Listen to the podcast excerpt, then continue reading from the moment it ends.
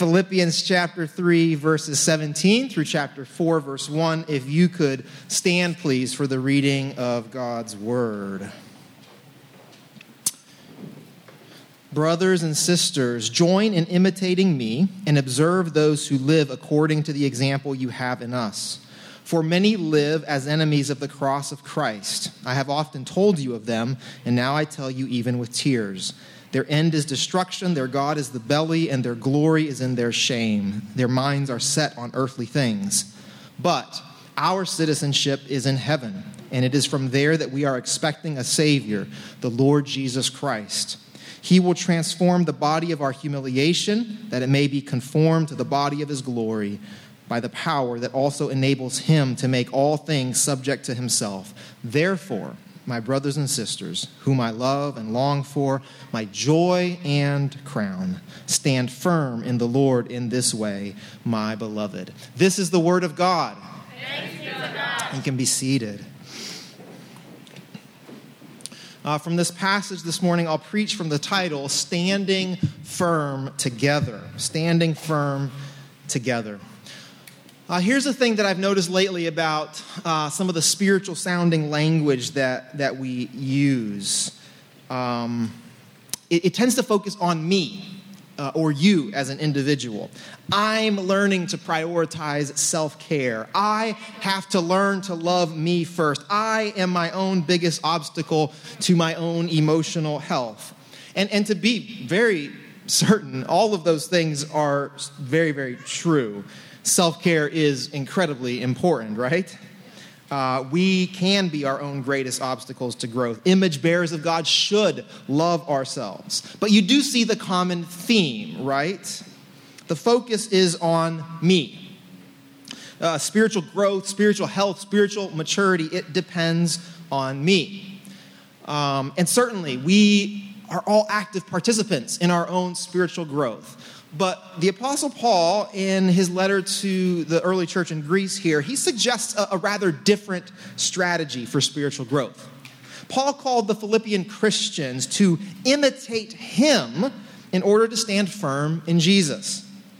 As important as our own individual agency is in, in, in our spiritual growth, in these verses we find that we need more than just ourselves. We need each other, we need a community. Over the past few weeks, some of you have told me that, that you've been feeling kind of disconnected at church. In fact, uh, my hunch is that after two years of this pandemic, almost all of us are feeling a bit disconnected from church. Can we take a risk here? Raise your hand if you're feeling a little bit disconnected. All right, those of you who are not, tell us your secret, and we'll, uh, we'll, we'll follow your lead. And I'm genuinely hopeful that in the weeks and the months to come, we're going to have more opportunities for connection and nurturing our community together. But that ache, that ache that many of us feel, is a, a good reminder that we need one another in this life of faith. Amen? It's not meant to be done by ourselves. In fact, that's my kind of one idea in this sermon. We need each other in order to remain faithful to Jesus. That's it. That's, that's my point. We need each other in order to remain faithful to Jesus. To remain faithful to Jesus, to grow spiritually, to obey Jesus' teaching, to experience the abundant and the blessed life that Jesus promised us, we need each other. Now, given the priorities of our church, if you've been around for a little while, my hunch is that most of you would agree with that. You're all in with that. But what? What do we need each other for? Or to ask the question differently, what specifically can we do to help each other follow Jesus faithfully? We find two answers to those questions in this passage. First, we, we can warn each other compassionately to stand firm in Jesus. Say, warn. warn. Second, we can encourage each other confidently to stand firm in Jesus. Say encourage. Warn and encourage. Now, as, as Minister Marquita prayed, we are in the season of Lent. It's the, the, the 40 days before we celebrate Jesus' resurrection. It's a time to, to reflect honestly and soberly about our faith. Are we standing firm in Jesus? Are we holding fast to the faith which guided generations of Jesus followers before us? Or have we gotten turned around? Have we mistaken our own self centered desires for the voice of the Holy Spirit? The wonderful thing about Lent is that it gives us this set apart time to confess our need for our Savior's mercy and grace. And that's always a good thing, right? It gives us a time to experience intentionally more of our Savior's mercy and grace. And according to these few verses, we can experience that mercy and grace again as we warn one another with compassion and encourage one another with confidence. So let's take these two one at a time. We warn each other compassionately to stand firm in Jesus. Our passage begins by the authors, Timothy and Paul, inviting the church to, to imitate me and to follow the example you have in us. Uh, Paul and Timothy seem to be saying to the church in Philippi, follow us as we follow Jesus. If you want to know what it looks like to follow Jesus, follow our example. Why? Why do they want them to follow their example? Well, they write because or for many live as enemies of the cross of Christ. Follow our example because many live as enemies of the cross of Christ. Now, now who are these people who are living as enemies of the cross of Christ? My instinct is to think that these are people who are somehow willfully, visibly opposed to Jesus, people who are, who are oppositional in their very posture to the, the lordship of Jesus Christ. People have no interest in who Jesus is. But, but the authors say that, that they tell the church about this with tears. So it seems more likely that the people they have in mind are people who would consider themselves and call themselves Christians.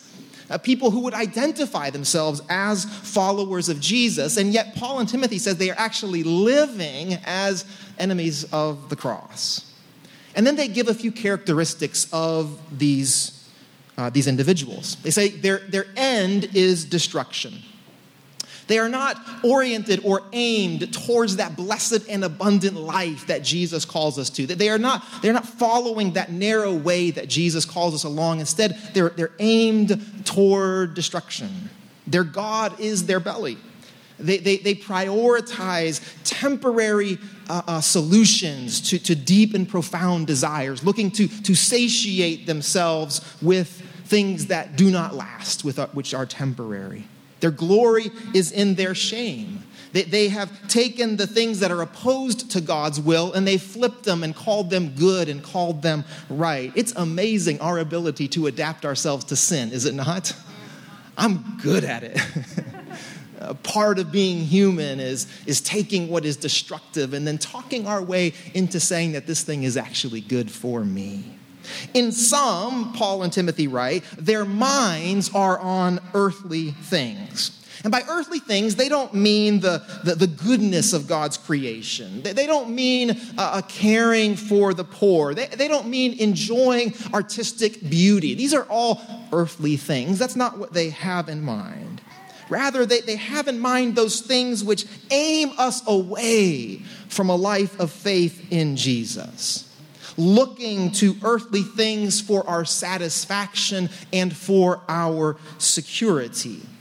For example, working a job whose profits are mostly built on exploiting people, when you could take a job that would pay a little bit less money but would benefit people. Or insulating yourself from your neighbor's needs simply because you can afford to or highlighting Jesus' words about social justice while muting the ones about personal holiness. The, the, the, problem here is that earthly things are very easy to normalize. uh, earthly things, the things that we can conform to, are easy to succumb to because they are normal in the world around us. Do you know what I mean? They're not visible. They don't have flashing lights on them saying, stay away from here. It's the normal and natural stuff of the culture that we inhabit. I have been saying for years that our family needs to move away from the big bank uh, that we bank with because this bank is terrible. they're just the worst. Uh, by every possible metric, they are not good for our city. They are not good for our community. They are not good for our planet. They are good for their stakeholders. But it's just so convenient to bank with them. They're everywhere, their branches are everywhere. They make it so easy. The, the, the earthly things that we can so easily conform to are the normal things around us. And choosing to not conform to those earthly things is not normal. Choosing not to conform to what Paul will elsewhere call the, the patterns of this world, well, that choice is an abnormal and a strange and a weird choice in our world. Choosing chastity in dating is not normal. Having your generosity determine your discretionary spending is not normal.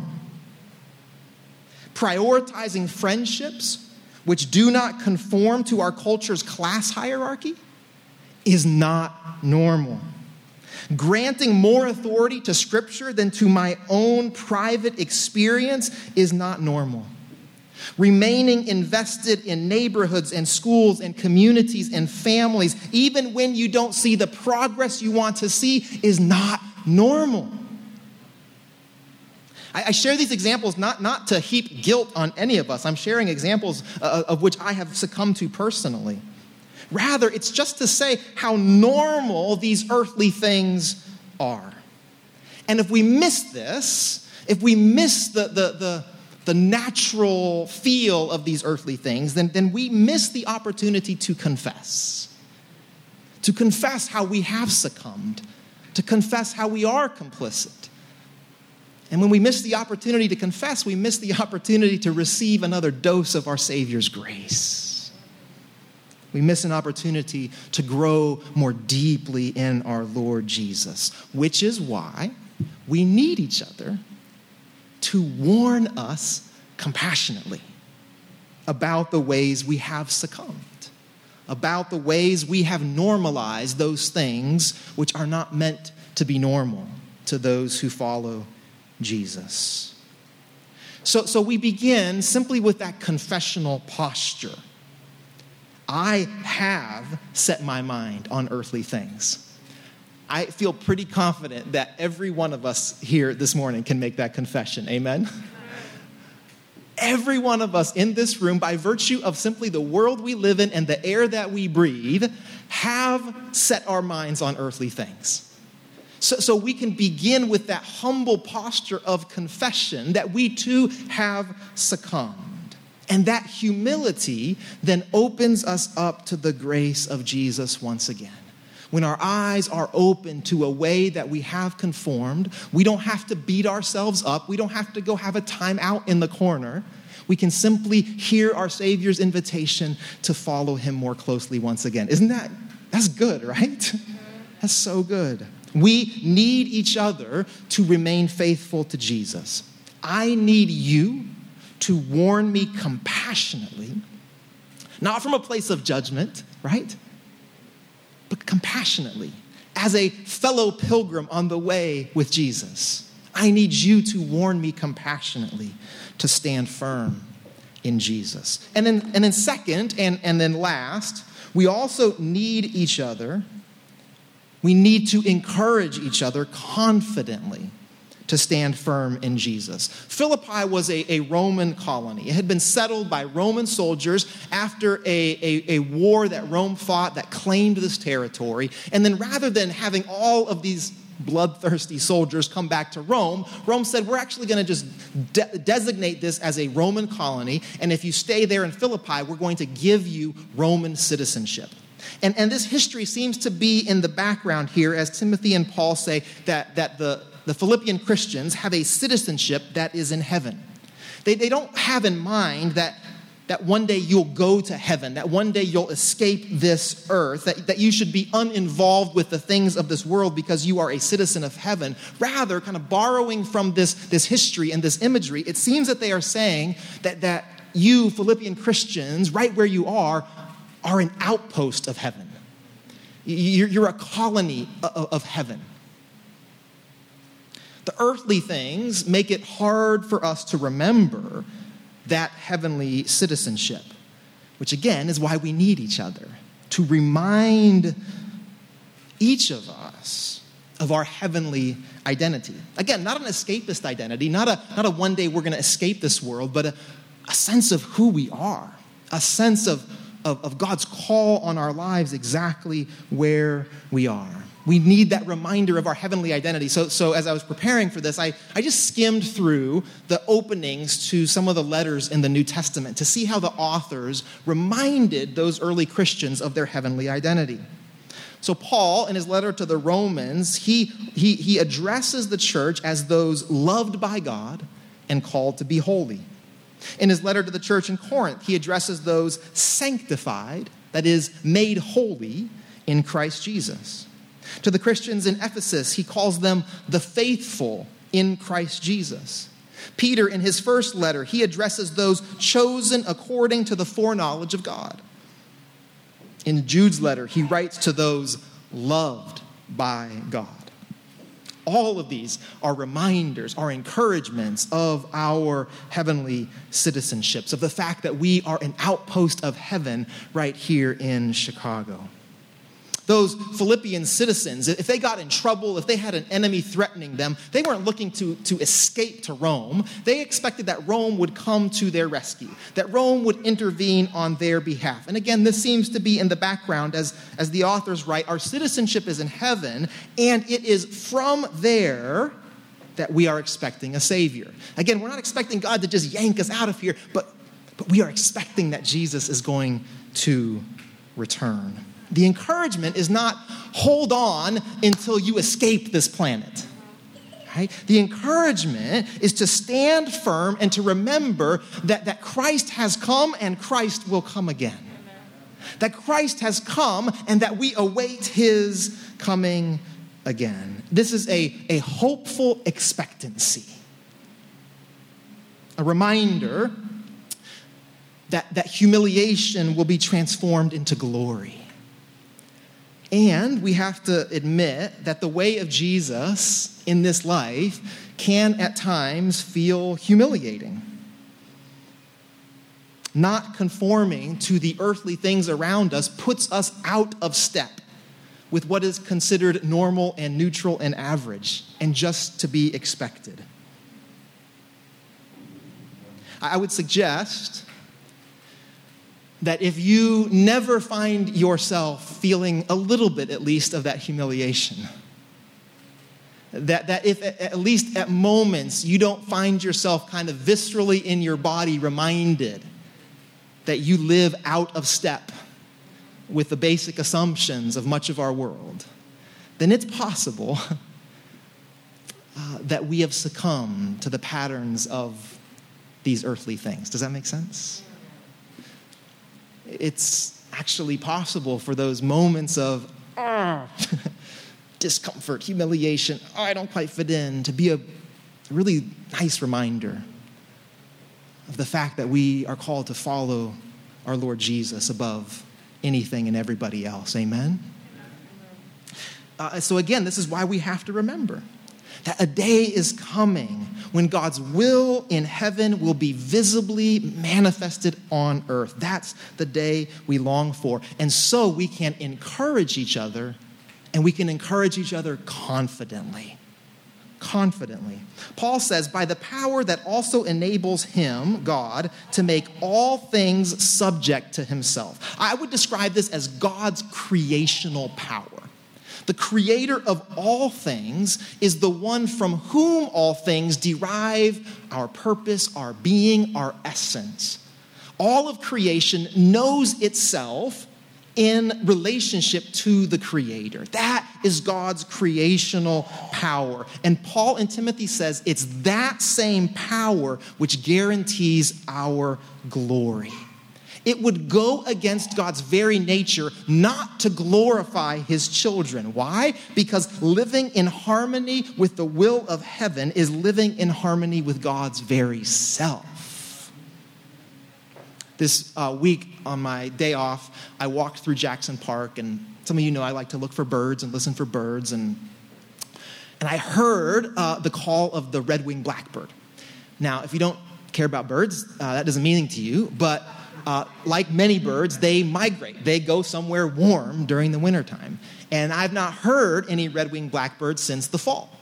And this was the first time I heard one. And so I kind of followed it, looked around, and I saw it. I saw the red winged blackbird. Now, in about three weeks from now, I'm not going to care anything about red winged blackbirds because they're going to be everywhere and they're actually pretty loud and their call is not particularly, you know, delicate and lovely. It's a little, to me, it's a little annoying. But, but right now, I'm like, oh, it's the sound of heaven. Why? Because it means spring is coming. It means it's getting warm. It means the snow is going away. It's one of those first sort of evidence that, yes, it's, it's going to happen. We're not going to be in winter forever.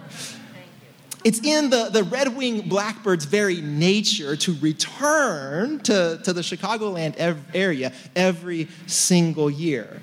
So even though I don't know the exact date when they're going to show up again, I can know that they're coming back because it's in their very nature to return and to begin singing again. I hope you see the connection.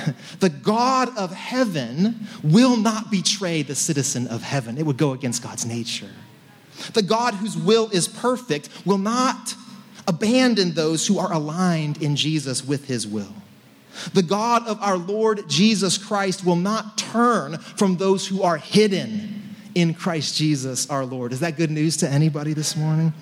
In other words, when we encourage each other, we can encourage each other with confidence because it is in God's very nature to glorify his children. Thanks be to God. So ask yourself who in my life needs to be encouraged? And, and, can I suggest that in the age that we live in, that should be a very easy question to answer? Because I promise you, everybody in this room needs to be encouraged today. Because we've been through some stuff, right? Amen. Who in your life needs to be encouraged? Somebody needs to be reminded that they are a citizen of heaven. Somebody in your life needs to be reminded that they have a hope that cannot be taken by earthly things because our hope has never depended on earthly things. Somebody needs to be reminded that what the enemy intended for their humiliation is even now being transformed by Jesus for their glorification. Somebody needs to be reminded that even while we wait for the return of our Savior, the power of God is already at work in their lives. Amen? Amen? We encourage each other and we encourage each other confidently to stand firm in Jesus. God's grace and mercy are available to us in so many ways, but especially through the fellowship with our sisters and brothers in Christ. Every single one of us in this room and online are prone to succumb to earthly things. That is simply part of being human. Every one of us is, is prone to trade our inheritance for, of glory for the temporary delight of a full stomach. Each of us are susceptible to forgetting that our ultimate citizenship is not to be found among this world's princes and powers, but is a citizenship held in the courts of heaven. And we need, we all need, I need these compassionate warnings and these confident encouragements. And friends, sometimes those warnings and those encouragements will come in the form of our words. We'll say things to each other. But, but remember the context of this passage. More important, more powerful than anything we can say to each other is how we live with each other. I need you, I need the way that you live to serve as a warning to me about the bankruptcy of earthly things, as an encouragement about the power of God, which guarantees that my hope is not in vain. I need to imitate some people who understand that winning at capitalism is not the same thing as being blessed by God. Who understand that voting for the candidate who claims to care about the poor is a long ways away from lived and sacrificial solidarity with the poor. who understand that the, the size of the crowd or the budget is a, a horrible metric for the Holy Spirit's power. I need the example of a community that has found the hope of heaven to be far more solid and lasting than anything offered by the American dream. That has found the self giving love of God to be more life giving than any of the glittery or shiny things offered by this world's power brokers. That has found the shalom of God the peace of God that passes all understanding, to be more satisfying than whatever desire quenching thing the marketers are trying to sell us today. By the way that we live together, we need to see that sin is real and that Jesus forgives our sin. We need to see that this world is messed up and that Jesus has overcome the world. We need to see that evil is wreaking havoc in our city and that Jesus is placing evil under his feet. During Lent, we're going to be receiving communion each Sunday. It is our confession as we come to the table first of how much we need our Savior. But it is also our confession as we come that we need each other. We need you, fellow member of the body of Christ. We come to the table together. We receive the, the broken body and the blood of the new covenant together. So, this morning, as you come to the table, don't come with tunnel vision come looking around the room. If you're online, come scanning the comments. Notice who comes to the table with you today. These are your sisters and your brothers, gifted to you by Jesus. And so let's humble ourselves before one another, that we might see the compassionate warnings our wandering hearts require, and the confident encouragement that our hopeful hearts desire. Let's pray. Gracious God, you have saved us and placed us in a new family. And so this morning, we thank you for the sisters and brothers who are ours by your shed blood and through the water of our baptism. Our Lord promised that those who follow him would receive, even in this age, new brothers and sisters, mothers and children. Thank you, Lord Jesus, for keeping your promise. We confess that we need this new family, this new community to follow you faithfully. We cannot do it on our own. So humble us that we might heed the warnings when we step off the path. Strengthen us that we might be encouraged in our Savior's glory and power, in your grace and in your mercy. Fill us again with the food and the drink which truly satisfies. In the name of Jesus we pray. Amen.